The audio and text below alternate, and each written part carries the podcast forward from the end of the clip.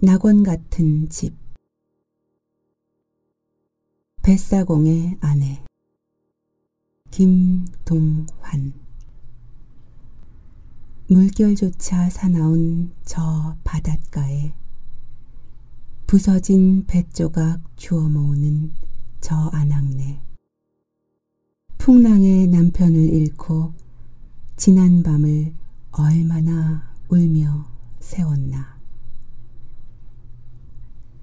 타신 배는 봐서서도 돌아오건만 한 번 가신 그분은 올 길 없구나. 오늘도 바닷가에 외로이 서서 한 옛날의 생각에 울다가 가네. 빠른 것은 세월이라 3년이 되니 어느새 유복자 키워 데리고 바닷가에 이르러 타이르는 말. 어서 커서 아버지 원수 갚아라. 어느 산골 마을에 배 사고로 졸지의 남편을 잃고 유복자를 막내로 하여 삼남매를 홀로 기르며 사는 어머니가 있었다. 어머니의 눈은 가버린 남편과 지냈던 날들을 기억하려고 잠겼다. 눈만 감으면 남편의 다정함이 어머니를 감싸고 귀는 남편의 목소리로 찼다. 마음의 고향 김동환 내 사공이라면 아무도 안 가본 새 바다로 내 배를 몰겠소.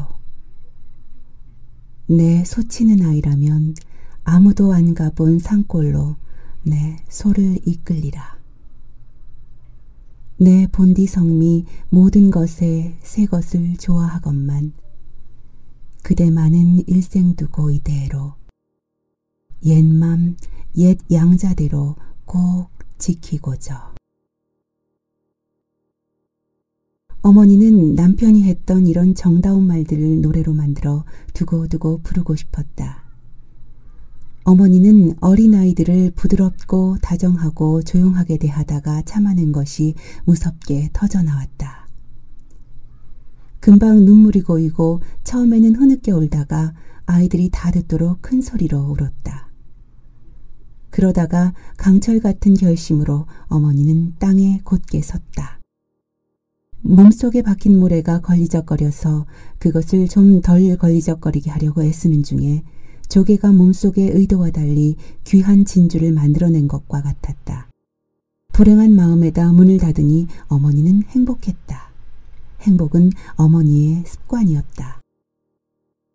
어린 시절부터 어머니는 특별한 일들이 일어날 인생이 자기를 기다리고 있는 것만 같고 이유 없이 기뻤다.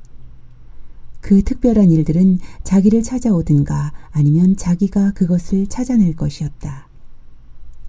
이제 어머니는 자기가 찾을 것이 무엇인지를 알았다. 낙원 같은 집이었다.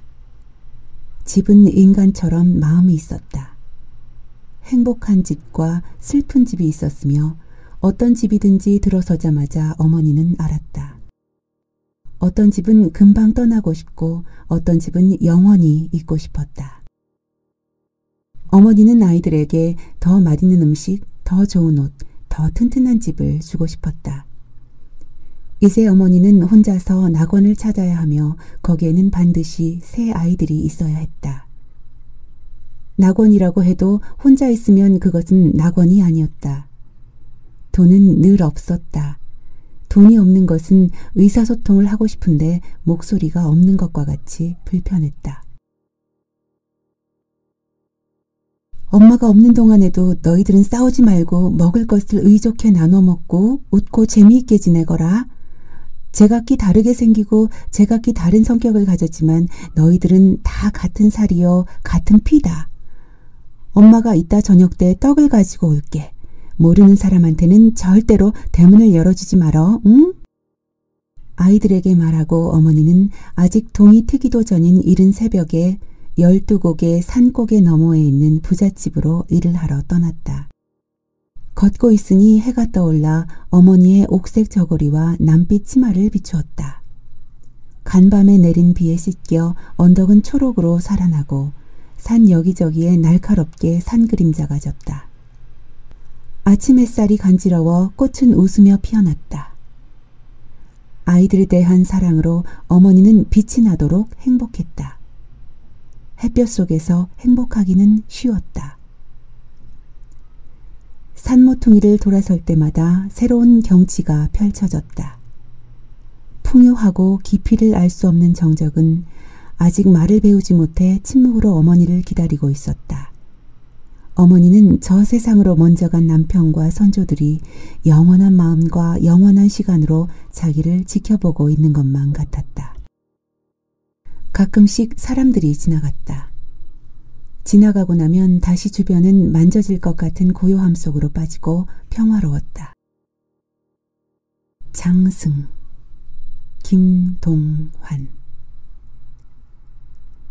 깔 때 보던 장승님은 비 오는 날도 동구 밖에 외로이 서서 기다리는데 물이라고 한 번 가면 올 줄 모르오.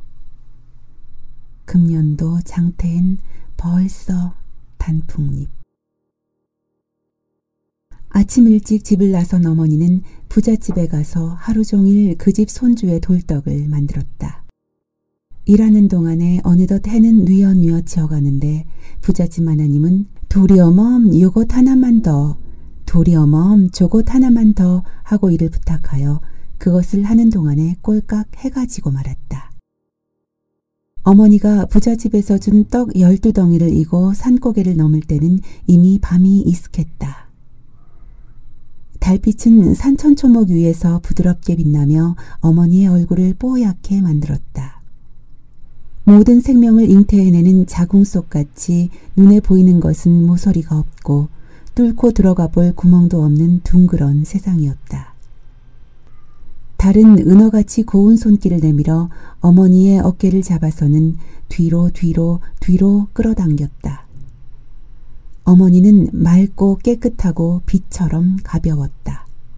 달빛에 이끌려 과거로 가서 어머니는 지금은 이 세상에 없는 자신의 어머니를 만났다. 그녀의 어머니는 툇마루에 앉아 콩깍지를 까다 말고 어떤 총각이 보낸 편지를 웃으며 읽고 있었다.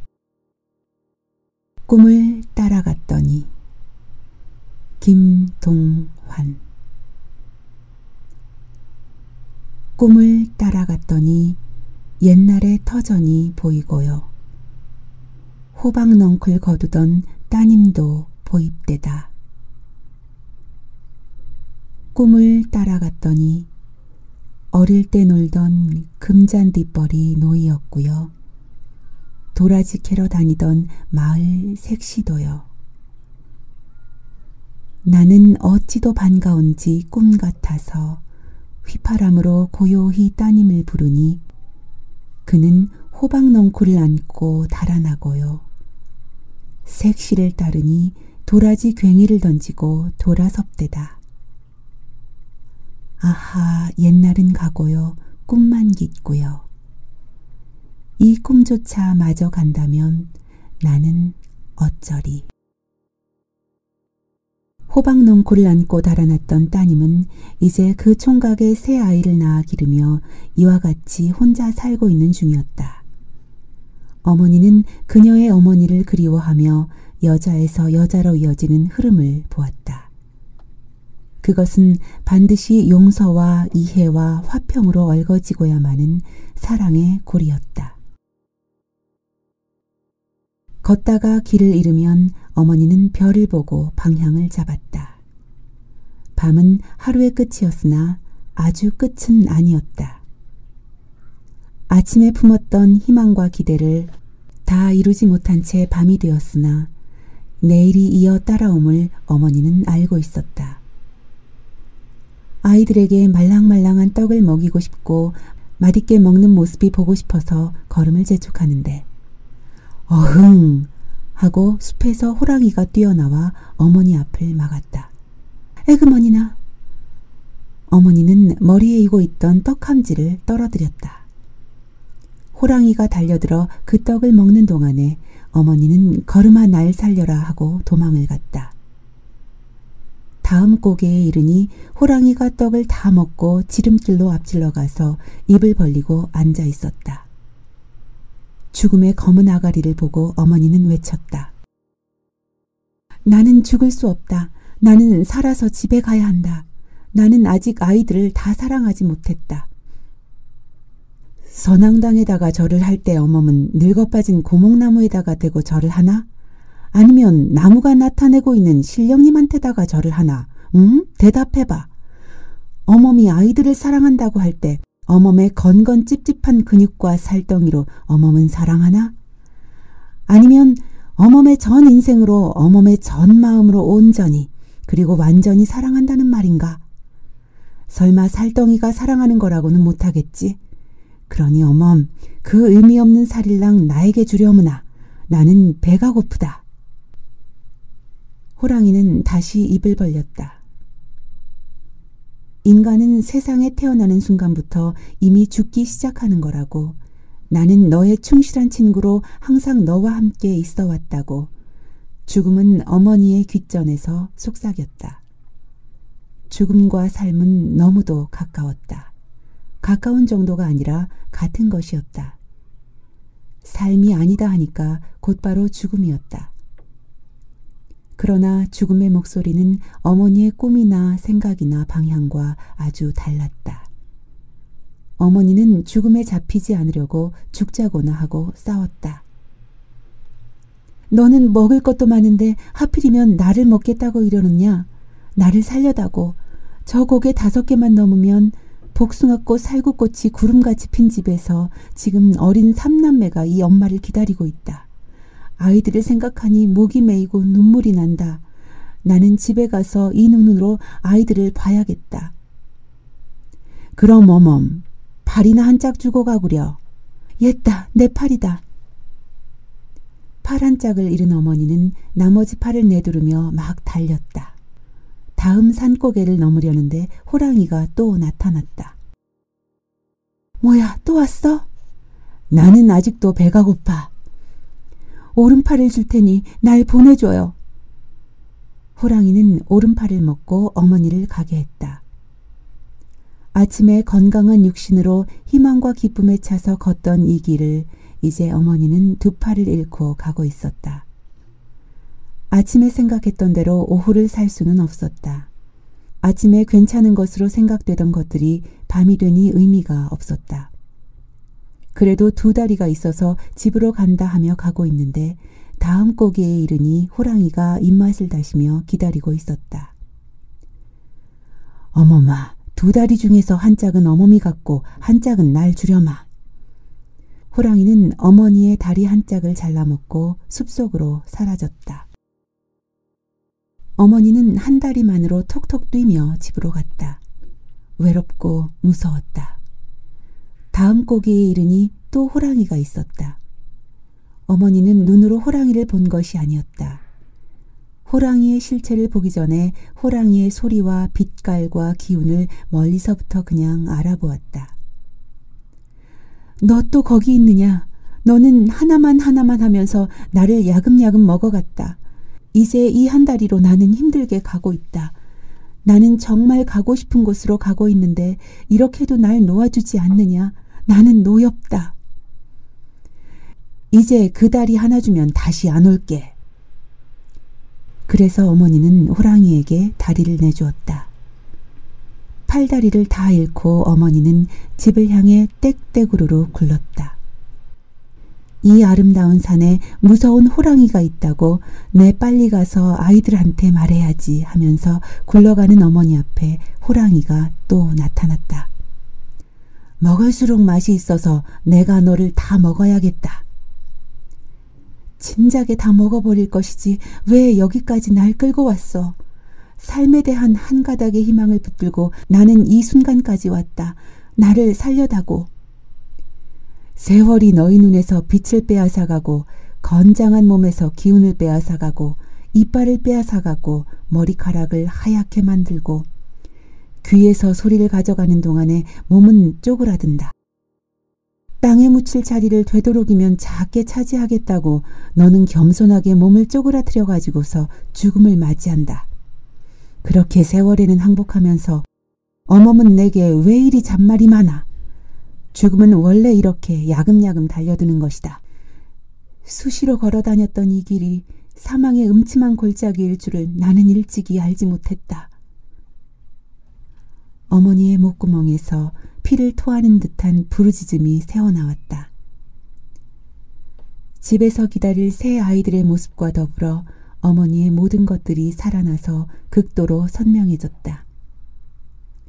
어머니의 눈에는 공포가 어리고 이렇게 죽는구나 하는 점에 집중되면서 모든 것이 얼어붙었다. 달빛도 공기도 산천 초목도 안으로 짙어지며 응고되어 마침내 고체가 되었다. 죽음 외에는 아무것도 없었다. 유지부동한 절대 시작이자 절대 끝이었다. 호랑이는 휙 몸을 날려 어머니를 단숨에 삼켰다. 호랑이는 너무나 자신이 있어서 어머니가 자기 입속으로 들어갔는지 입에 넣은 것이 혹시 다른 것이 아닌지 확인해 보지도 않았다. 그런 순간은 드물었으나 가끔씩 그렇게 모든 것이 정확하게 모여 성취되는 순간이 있었다. 호랑이의 목구멍 속에서 어머니가 한 번 심하게 몸부림을 쳤으므로 호랑이는 간지러워서 웃었다.